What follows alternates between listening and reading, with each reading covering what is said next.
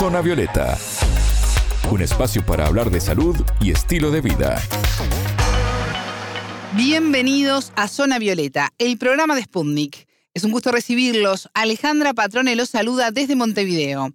Recibimos a Anabela Aparicio. Anabela, ¿cómo estás? Bienvenida. Bien, Ale, muchas gracias. Hoy hablamos de un tipo de vínculos a veces difícil de manejar, los amigos con derecho. ¿Cómo sobrellevar estas relaciones? Una sexóloga nos brindará consejos. Zona Violeta, los rostros de la noticia.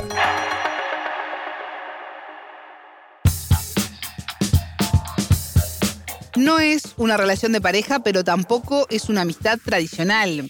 ¿Qué es precisamente esta amistad con derechos, Anabela? Es una opción elegida por muchas personas para evitar entrar en compromisos, tiene una finalidad meramente sexual y el secreto aquí es saber manejar los sentimientos.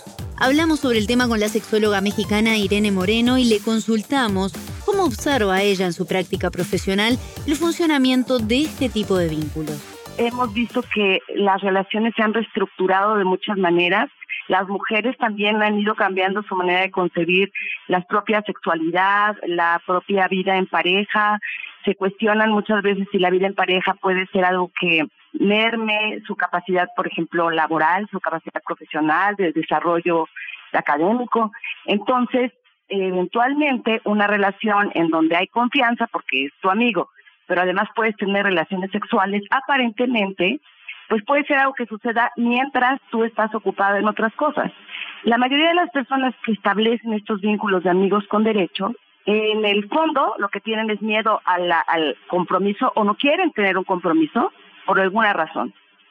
Y sucede porque hay estudios interesantes que se han hecho que una de las dos partes en un momento dado puede llegar a sentirse involucrado ya sentimentalmente, es decir, enamorarse, sin la reciprocidad del otro.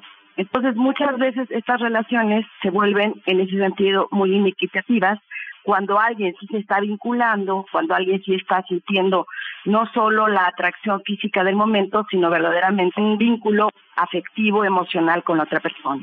Tengo varias pacientes y lo veo tanto en consulta como en la vida, que muchas personas tienen este historial de amigos con derechos como una fase. No quiero decir que el 100%, pero digamos que una gran mayoría. Entonces diríamos que es esa alternativa para gente, sobre todo que, por ejemplo, que dice, es que soy muy sexual. Hay personas que dicen, yo no puedo estar sin sexo, pero no tengo una pareja o no quiero tener una pareja, entonces, ¿cuál es la solución? No voy a pagar por sexo, entonces tengo un amigo o una amiga con derecho. Y en esto de ver si dominamos o no los sentimientos, algunos terminan formando una pareja nacida en este tipo de vínculos, pero son una minoría, Navela. Sí, exactamente. Ocurre en alrededor del 10% de los casos, según Moreno se habla que más o menos el 10, 15% de las personas que empiezan como amigos con derechos pueden terminar en una relación ya romántica, en una relación establecida con los componentes no típicos de una relación socialmente abierta. Porque algo que también es importante decir, que en estas amistades con derechos no se expresa, no se hace pública la relación. Es decir, no te, mira, él es mi amigo con derechos, ¿no? No, no, presentamos a la persona como alguien que tiene un lugar en mi vida a, a nivel social. Es decir, esto es una información que solamente tienen, en términos generales, los dos participantes y regularmente no hay exclusividad. Esto también hay que decir. Es muy difícil que sea un solo amigo con derechos, sino que en términos generales esto habla de las posibilidades que tienen estas personas involucradas en tener a su vez otras relaciones con otras personas. No hay celos ni control, se supone, ¿no? En términos ideales no debería de existir nada de eso. Bueno, y atención, porque este tema de la confianza en esta amistad sexual, por decirlo de alguna manera, también abre la puerta a algunos descuidos que pueden ser peligrosos. Sí, la sexóloga mexicana alertaba sobre la necesidad de estar atentos a esto, no dejarse llevar y recordar siempre cosas tan importantes como el uso del preservativo, porque este tipo de vínculos por lo general es abierto y cada uno puede estar además con otras personas. Muchas veces como hay esta relación de confianza por la amistad, aquí hemos visto que en este tipo de relaciones, por ejemplo, las personas no usan condón. Dicen, no, pues si yo confío en ti, te conozco súper bien, entonces no, no usamos condón porque confiamos uno en el otro. Entonces ahí hay riesgos. como en todo, ¿no? Hay riesgos de infecciones de transmisión sexual, de embarazos no planificados, y esto evidentemente echaría a perder totalmente la idea de la amistad con derechos, en donde se supone que únicamente están allí para divertirse y pasársela bien. La premisa de la amistad con derechos es no la vamos a pasar muy bien teniendo sexo. Eso es todo. Y eres de confianza, yo confío en ti, por supuesto, también el tema de la intimidad y, sobre todo de la secrecía, de guardar el secreto es importante, porque es probable que a lo mejor uno de los dos tenga un vínculo con alguien más ya de tipo sentimental o afectivo. Entonces, pues eso también es importante que no haya fotografías, no haya todo esto que va dejando un testimonio de la relación como tal. Y estas son cosas que se tienen que hablar. Y son cosas que se tienen que hablar con madurez y también darte cuenta, estoy preparada, estoy preparado, de verdad puedo tener relaciones sexuales sin involucrarme efectivamente. ¿Cómo voy a poner yo los límites? ¿En qué momento yo debo de parar para no lastimarme a mí misma? ¿Y qué problema es controlar nada más y nada menos que las emociones, no? ¿Cómo lograr no enamorarnos o que la otra persona tampoco quiera tener un vínculo más formal? Sí, Ale, este es el gran dilema, pues los sentimientos no se pueden dominar o evitar, son cosas que nos nacen. Uno piensa que va a ser una cosa, pero puede suceder absolutamente lo contrario. Totalmente, y ahí es donde pueden empezar los problemas. Por eso Moreno enfatiza en la importancia de tener una buena comunicación y las reglas claras desde el inicio, así evitamos problemas. El tema es que a las personas nos cuesta mucho trabajo hablar de emociones, nos cuesta mucho trabajo poner reglas en las relaciones en general y estas relaciones tienen que tener reglas y entre los dos integrantes decidir cuándo se van a ver, cómo se van a ver, cuál es el límite de la relación, cuál es el límite de la cercanía emocional que pueden llegar a tener. Y estas cosas en un momento dado pueden ser las que generen que esta amistad con derechos termine a veces muy mal. Porque probablemente empezaste siendo muy amigos cuando se involucra lo sexual y empiezan a haber ya otras emociones y no se logran poner de acuerdo, la amistad también se acaba al momento en que se acaba la relación sexual. Entonces, algo que originalmente pudo haber sido una gran amistad puede terminar en resentimiento o dolor cuando se involucra el sexo y no tenemos una buena comunicación. No pusimos claras las reglas.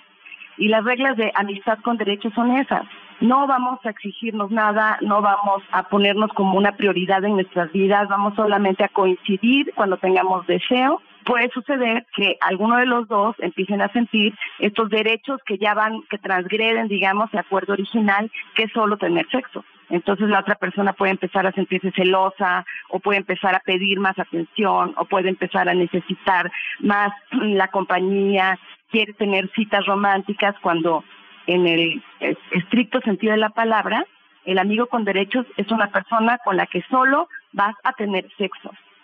No hay citas, no hay baile, no hay romance, no hay regalitos, no hay cartitas, no hay nada de estas cosas que se tienen en los noviazgos o en las relaciones donde el romance está incluido.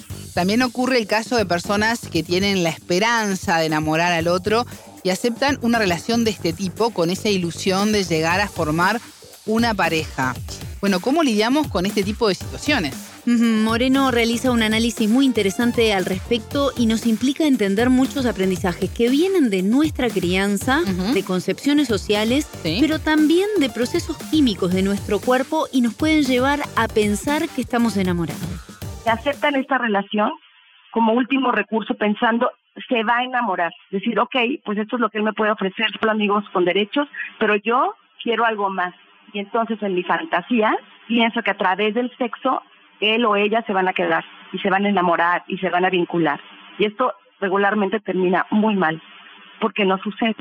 Culturalmente, a los hombres se les enseña más a separar el amor del sexo y a las mujeres se nos enseña más a lo opuesto, a que las relaciones sexuales vengan desde el amor. Pero también hay un componente químico que es la oxitocina, cuando nosotros tenemos relaciones sexuales satisfactorias, producimos una hormona que se llama oxitocina, que se le llama la hormona del amor. Y es la hormona que producen, por ejemplo, las mujeres durante la lactancia, el trabajo de parto. Y esto genera el vínculo con su bebé. Pues, ¿qué crees? También nos vincula afectivamente por lo que está pasando en nuestro cerebro cuando nos la pasamos muy bien sexualmente con alguien. Entonces, en un momento determinado, podemos llegar a confundir o a sentir que después de la relación sexual amamos a la persona. Y es solamente una situación de la neuroquímica del cerebro. Pero bueno, pues todo eso puede llegar a ser muy confuso en un momento dado. Y si tienes que conocerte muy bien, estar muy clara sobre quién eres, qué quieres y para qué quieres una relación de este tipo y lanzarte a la aventura, porque hay quienes sí, hemos de decir, pueden llegar a tener exitosas amistades con derecho. La mayoría de los seres humanos buscamos fundamentalmente el sentirnos amados, sentirnos queridos. Y buscamos de alguna manera también establecer vínculos. Necesitamos los vínculos cuando tenemos cierta salud mental. Pero también hay mucho miedo al amor, por lo que implica a nivel de compromiso, por lo que implica a nivel económico, por lo que, digamos, socialmente afuera vemos, por las también las relaciones fallidas familiares, por ejemplo. Si yo tengo una historia eh, de amores fallidos en mi casa, de divorcio de mis papás, que lo estamos viendo cada vez más frecuentemente, es posible que yo desarrolle una especie de, de temor o de, o de fobia a las relaciones con compromiso porque siento que al final me voy a terminar decepcionando. Escuchábamos a la sexóloga mexicana Irene Moreno, quien nos brindó consejos sobre las amistades con derechos y cómo conservar este tipo de vínculos. Muchas gracias, Anabela. Hasta la próxima. Pueden volver a escuchar este programa por mundo.sputniknews.com. Zona Violeta, desde Montevideo,